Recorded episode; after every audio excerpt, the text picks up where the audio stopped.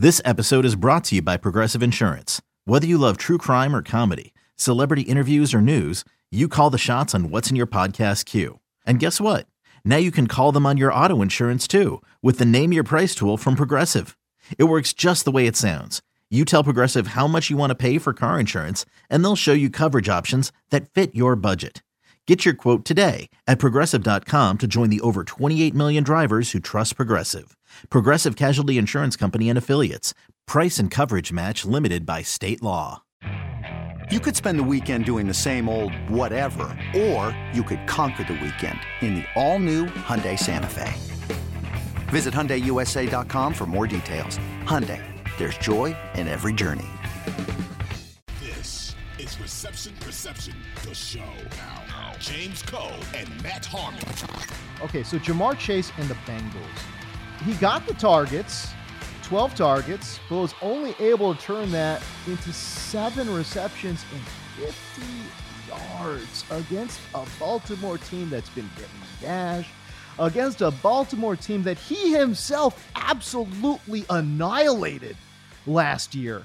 We're talking about Ja'Marr um, and Joe Burrow. I just don't know what's going on with this Bengals offense. It Matt, it can't simply be that teams are using a two high shell and saying uh, and and the Bengals can't figure out how to break that. It can't be that simple, can it? Uh no, I don't think it's that simple. I thought Joe Burrow's comments after the game it was kind of funny like, you know, uh, they hey, what do you want me to do? They're playing a bunch of zone coverage. It's like, "Oh, everybody is playing a bunch of zone coverage, Joe." Like that's I that's know. the league right now. Um I think I think the Bengals are really struggling to figure it out to figure it out. But I think you could say that probably about 15 teams right now. They're still trying to figure out kind of like a middle ground between the offense that they were last year, which was so aggressive in the vertical passing game and so hot in the vertical passing game, to what we saw last night. I mean, last night was pathetic. Joe Burrow dead last in yards, air yards per attempt.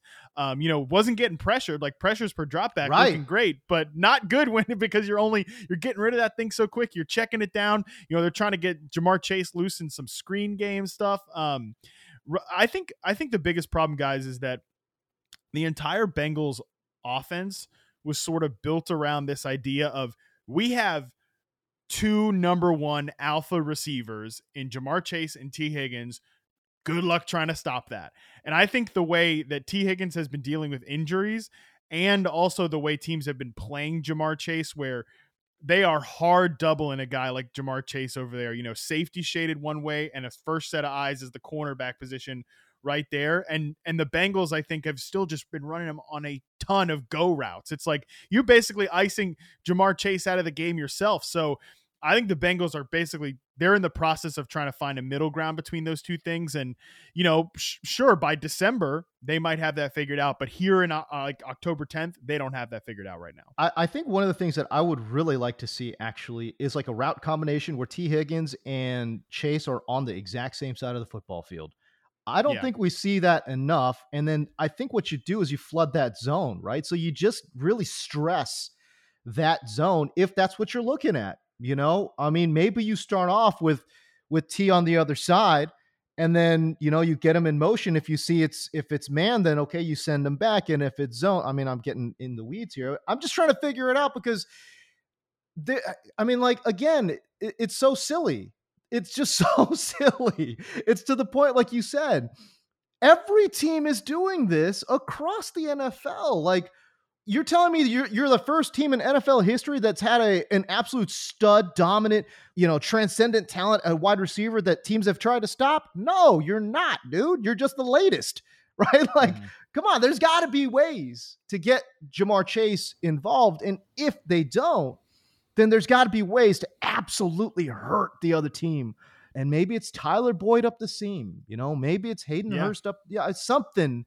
Um, but man, they're just not doing it right now, Zach. You saw last year there were so many like those highlights that you saw with Ja'Marr Chase. He's catching like a six yard slant, taking it to the house. It wasn't a he's not getting an like a go route to take it to the house. He's getting schemed open the way you want to see it. And last night you just saw him lobbing the ball up basically out of bounds because he was double covered. It was nonsense. I mean, they they started to get it. I think what half of his catches came in the fourth quarter when they were driving down the field, where they start giving him those layup looks, and Yep. You saw some life from the Bengals offense finally. Like, do that. Don't just use him as a deep threat.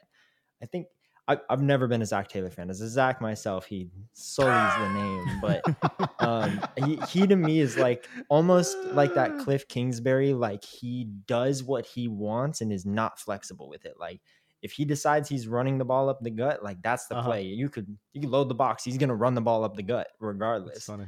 And uh, I yeah, I'd love to see some creativity from that. Like Ja'Marr Chase is is that dude, so get him open. Another day is here, and you're ready for it. What to wear? Check. Breakfast, lunch, and dinner? Check. Planning for what's next and how to save for it? That's where Bank of America can help. For your financial to dos, Bank of America has experts ready to help get you closer to your goals. Get started at one of our local financial centers or 24-7 in our mobile banking app. Find a location near you at bankofamerica.com slash talk to us. What would you like the power to do? Mobile banking requires downloading the app and is only available for select devices. Message and data rates may apply. Bank of America and a member FDIC. Oh, he's a bad boy. Hey, listen, um, I, I would not put.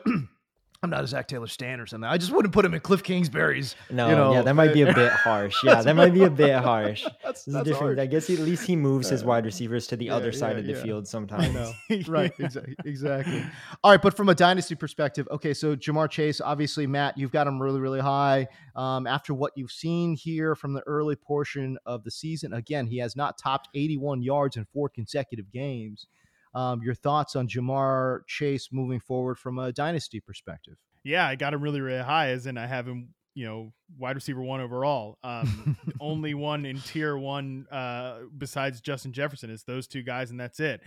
Um, yeah, look, man. Um, I know people don't want to hear this, but sometimes stuff just happens, man. And like I said, sometimes teams go through this, and um, I wouldn't move Ja'Marr Chase or even consider moving. You know, again, this is the point of the tiers, right? Like if you want to have Yeah. Justin Jefferson ahead of Ja'Marr Chase, fine. I'll Fine. argue you for exactly 0.0 seconds, and you know we'll both not waste precious Earth Earth seconds debating between Ja'Marr Chase and Justin Jefferson.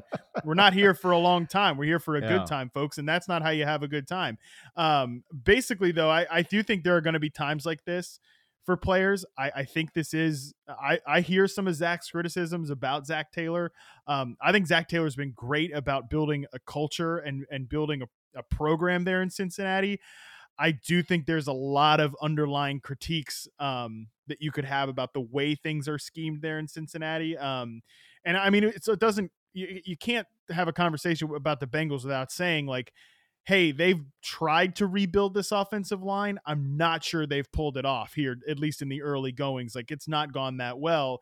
Uh, but those again, if we cu- turn around in December and this is a really good offense and Ja'Marr Chase is putting up the numbers that you thought you were going to get when you drafted him, like I would be, you know, I wouldn't be surprised at all. So it's like sometimes it's just just chapters of the season go this way.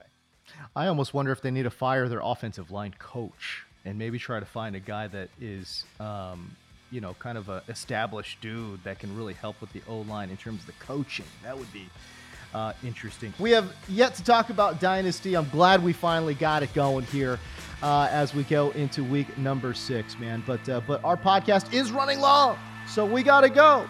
For Zach Miller, for Matt Harmon, I'm James Koh. We'll see you.